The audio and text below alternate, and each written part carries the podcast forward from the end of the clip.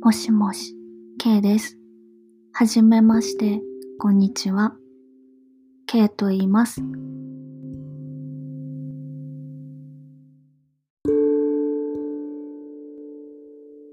この配信では今私が興味あること、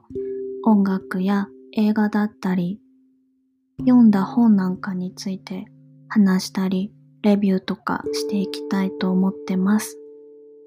よろしくお願いします。はい、今回は珍しくお家にいます。えー、表題の通りです。新エヴァ見ました。もう見たよという方もいらっしゃいますかね。えっ、と、私はなんとか初日に見ることができて、で、普段私家で仕事をしているので、ほぼ外出しないんですよ。なので、久々に人がいっぱいいるところにいて、映画館は当然ものすごい人だかりだったので、それにもちょっとクラクラしながら、あんまり息もしないようにして、で、私と同じようにうつむいて一人で待ってるような人も多かったですね。入場の列形成が始まったらみんな無言でスッスッとこう入っていくような、そんな感じで。でですよ、えー、以前の配信で公開日が決定した時のお話をさせていただいて、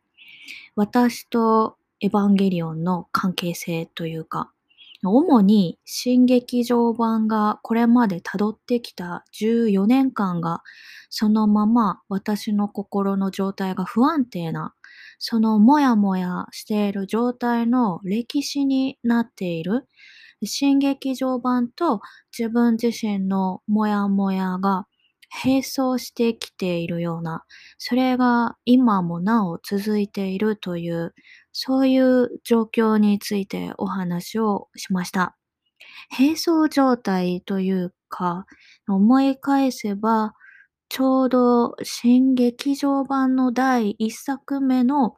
ジョという作品が公開されたあの、2007年頃から私の精神状態がちょっとおかしくなり始めてということですね。そのこととエヴァの内容に直接関連性はないけれど、新劇場版の公開の歴史が私のモヤモヤの歴史を振り返る装置のようになっていると。でこれは例えば特に何か大きな問題事のないって言ったらあれなんですけど、精神状態が比較的安定しているような方でも、例えばですよ、2007年のそのエヴァンゲリオンジョの公開の時のあの頃はああいうことがあったなって思い出の節目節目と結びついているというような方もいらっしゃると思うので、作品への思い入れの大きさ、大小にかかわらず、そう特別なことじゃない。なんですが、前回私はエヴァに関しては熱心なファンというわけではないということをお話しさせていただいたんですが、それは2007年からの新劇場版に関してであって、実は私はあの世代的なところもあってですね、やっぱりテレビ版と旧劇の、旧劇場版のね、世代なので、新劇場版に関しては、やってるからとりあえず見ておこうっていう、見届けようっていうくらいの、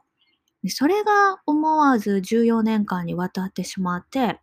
またたまたま自分のモヤモヤの歴史と重なってしまったというところで、なんですかね。だから思い入れのあるなしで言うと、だから不思議な距離感になっちゃったわけなんですよ。そう考えると、またやっぱり今回の完結編の重みが違ってきますね。14年間のことだけじゃなくて、実は急激も、旧劇場版も当時私はリアルタイムで映画館で見ていたので、だからもっともっと遡って25年間くらいを振り返らないといけないという、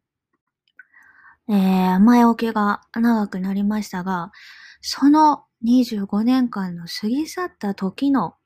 重みにね、時の重みにまず泣きました。新エヴァの感想はまずはそれです。もう自分めっちゃ年取ったなって。そう考えるとね、というか、新劇場版の上波級って3作品は、あの、テレビ版や旧劇場版はある程度関係なくて、まあまあ知らなくても楽しめましたよね、多分。もちろん、前のお話を知っているとより面白いんだけど、全く新しいものとして、新劇場版は絵も綺麗だし、ポップだしっていうところで、やり直しっていう感じで、旧時代とは違うというか、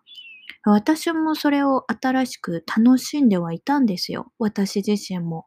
何度もやり直せるって新作の公開のたびに、この14年間いろいろあったけど、やり直しをね、私もできるって思ってたんですけど、2021年現在できてなくて、でも先にエヴァがやり直し、仕切り直しを終えちゃって、エヴァというか監督の庵野監督がですかね、この14年間で庵野監督もうつ病になって、だけど現在は調子が戻りつつあると。え、だけど私は、私はどうしようって、これも勝手な言い分だっていうのは分かってるんですけど、映画の今回の劇中でもはっきり言われてましたけど、もうエヴァの必要なくなった世界っていう風に言ってましたよね。それは現実世界、この世界ともリンクしてて、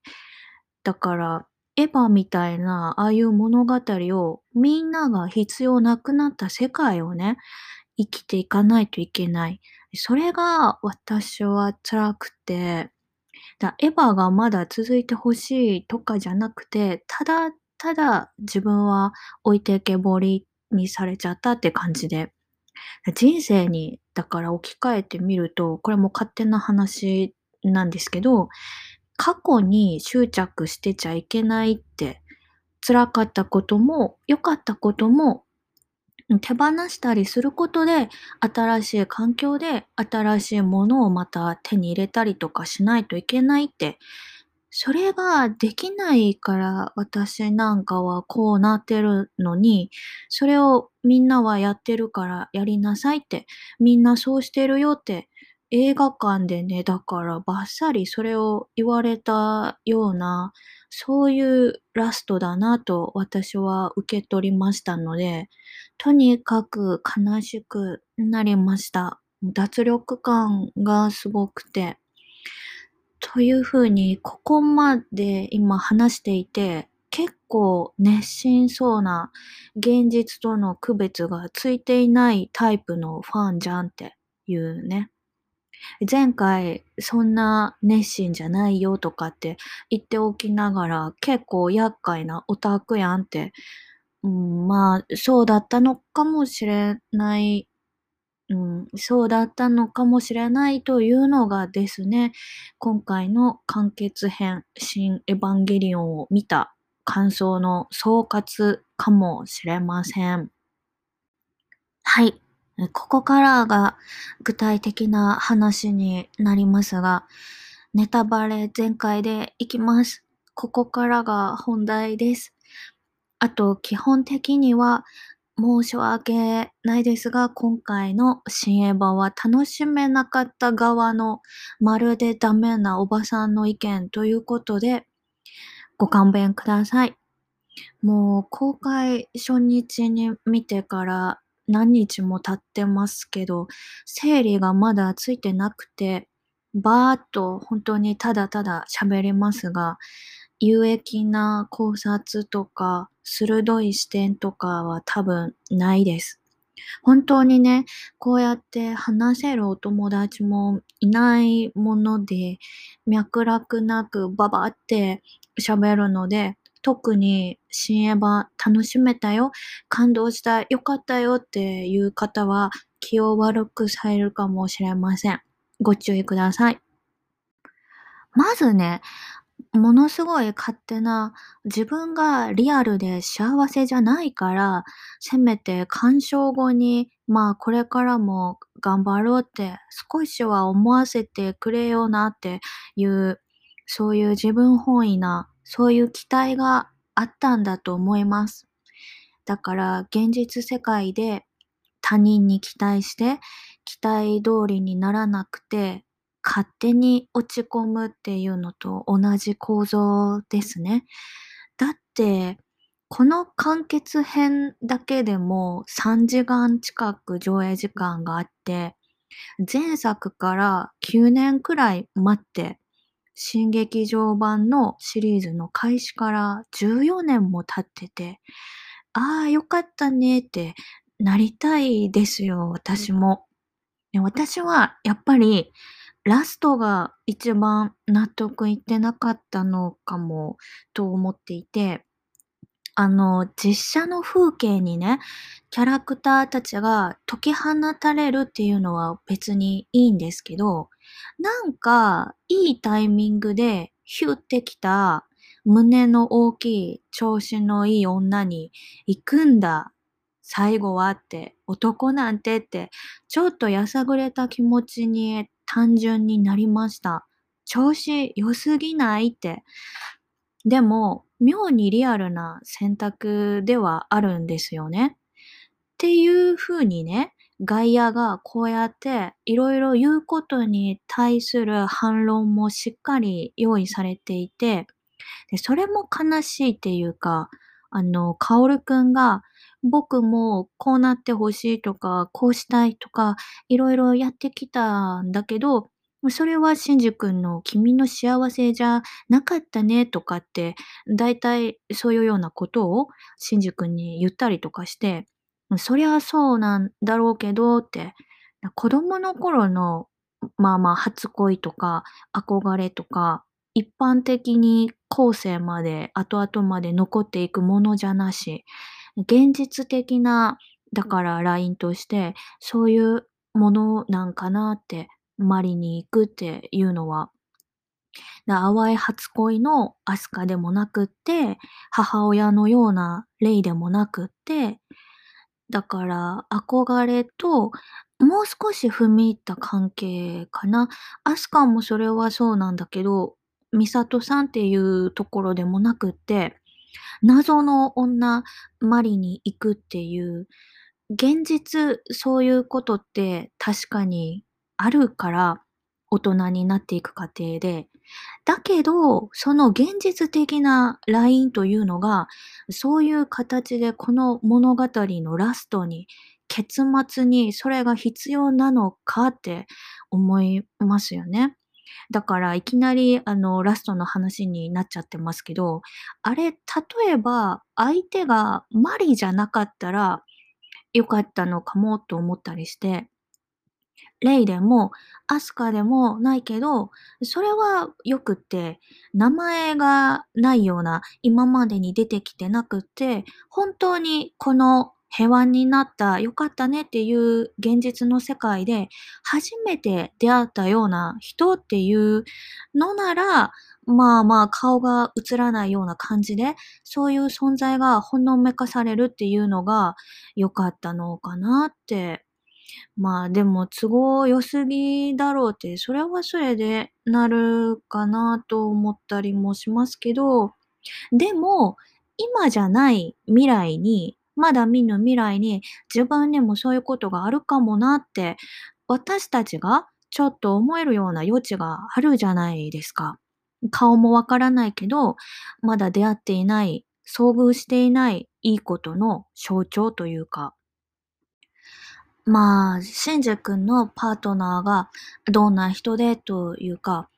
もし自分に新しいパートナーが現れるとしたらっていうようなことを、そこの部分をですね、自分に投影してるっていうのが、まあそもそも気持ち悪いんですかね。そういう大人たちを振り切って、お前もお前で進めよっていうメッセージだったのかもしれないですよね。で話を戻しますが、マリっていうのは、新劇場版から登場した謎の、最後まで謎のキャラクターで、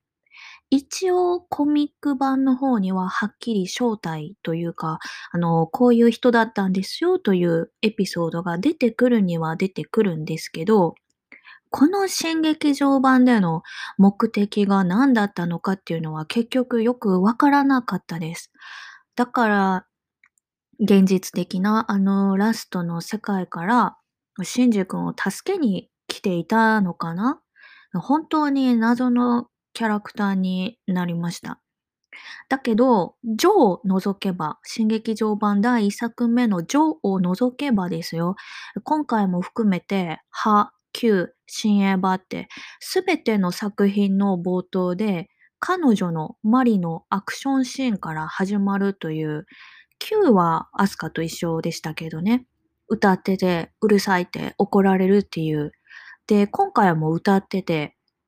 冒頭パリでのシーンに続くんですけど、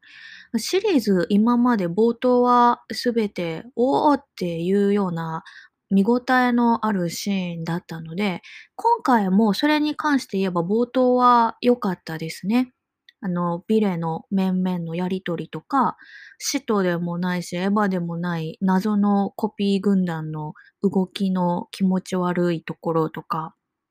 なので、2作目のは以降のつかみのアクションシーンをマリがいつも任されていたりとかして、今思えばですよ、優遇されてるなって思ったりもしますけど、マリはね、別に私は嫌いなキャラクターだというわけではなかったんですけど、むしろ活気があって、新劇場版の新しいエヴァの世界観の象徴というか、そういう意味でもすごく新鮮だったし、ただですね、マリは庵野監督の奥さんの漫画家の庵野もよこさんがモデルと言われていてですね、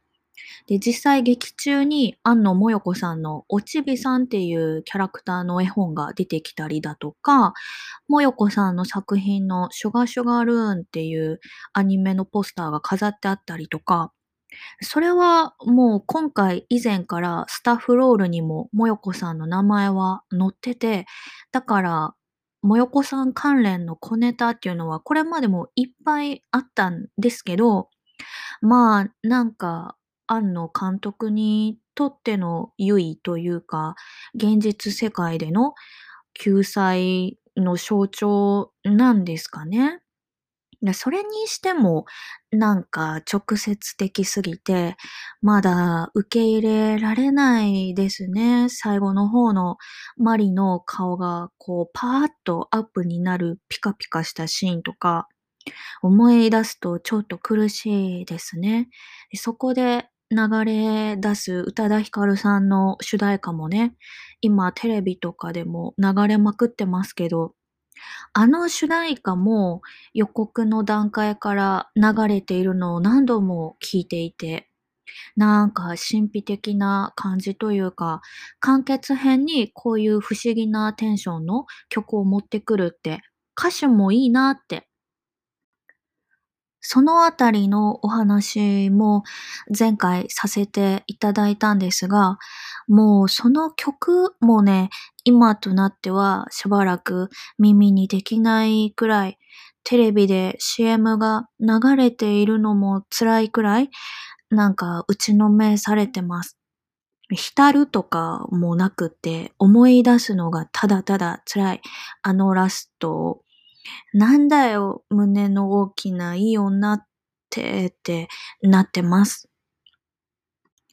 あの、第三村での綾波爆発というか、パンってなるところまでは、まあまあ丁寧だったと思います。村でのなんやかんやがあって、描写がすごい丁寧でしたよね。いつもの暗い精神世界的なシーンとかもなくって、新劇場版でもこれまで誰も見たことがないエヴァの世界っていう感じで、非常に新鮮で面白かったです。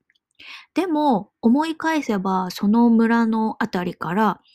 ああ、なんか見終わった後やけくそになっちゃいそうっていうような、明日どうにかなっちゃうかもなっていう不安はうっすら始まっていて、大体そういう人間がそもそもエヴァなんか見ちゃいけないっていうのもあるんですけど、先ほどね、お話ししたラストも含めて、終盤のあのごちゃごちゃっていうのがなければ、あの可愛い綾波さんの離脱してしまうところが一番のグッとくるポイントになっていたんじゃないかなって思います。村でのね、綾波さんの活躍のオチというか、話のバランスとしても悲しいけど綺麗だったと思います。でもちょっと霞んでしまいましたよね。すごくいいシーンが続いてたんですけど、あの Q から登場した綾波さんは、みんなやしんじ君が今まで知っていた綾波さんじゃないけど、よく似ていても他人だったとしても、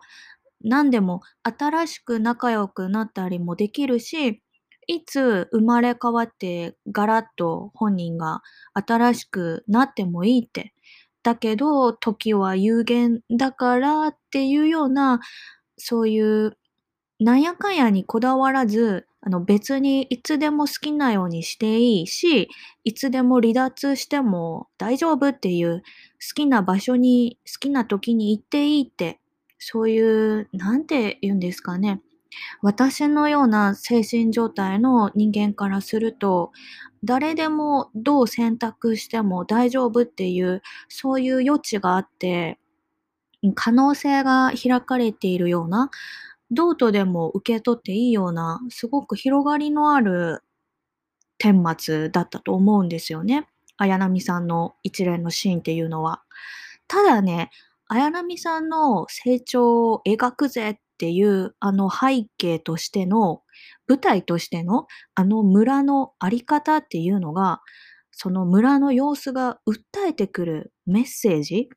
でお前ら時は経ったんだから、現実問題、世の中昔とは違うぜっていうような、そういう社に、ハスっぱに構えた物語だったら誰も救われないし、それくらい今の世の中は90年代とは違う、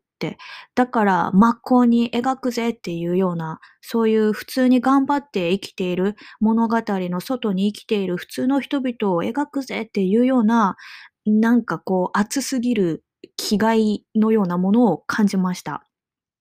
で、実際にクオリティはすごく高くて、毎週毎週、さっきの綾波さんも含めてですけど、見応えもあったので、まあまあそれは良かったんですけど、でも、また多少ひねくれたことをまた言いますけど、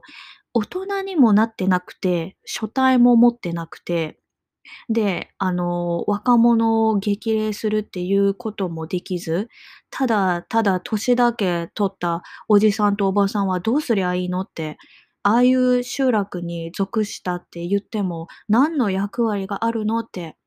いうふうにですね、また自分自身のことも含めて卑屈にちょっと見ちゃうというか、多少あの辛くなったシーンもありました。でもまあ許容範囲というか、まあ何の映画でもまあまああるんで、時間の経ったことや登場人物の成長を表すっていうのに子供がいるとか家族ができたとか誰と誰がくっついたとかそういう描写は何の映画でもあるんで。正直陰気に、陰気に生きている私からすると、これは、なえる描写の一つで、本当に暗くて申し訳ないんですが、家族がどうのとかもういらなくて、でもですよ、映画的な表現の一つとして、例えばホラー映画で生きがっているやつが一番最初に死ぬっていうようなのと同じレベルのようなお決まりのこととして受け止めるようにしています。家族がどうたらこうたらっていう描写は、何の映画の時でも、そういう描写の時は。いや、本当に暗いんですけど、ああ、またかって思いながらも、今回の新映場で言うと、あの村のなんやかんやで見せられることは、あの、綾波さんのね、可愛さが救ってくれていたので、まだその時点では、その虚構の世界というか、映画の中の世界のことと、自分ごとと自分の14年間のこととの距離感を保てていた。だ心構えがまだその時点ではできていたんですよね。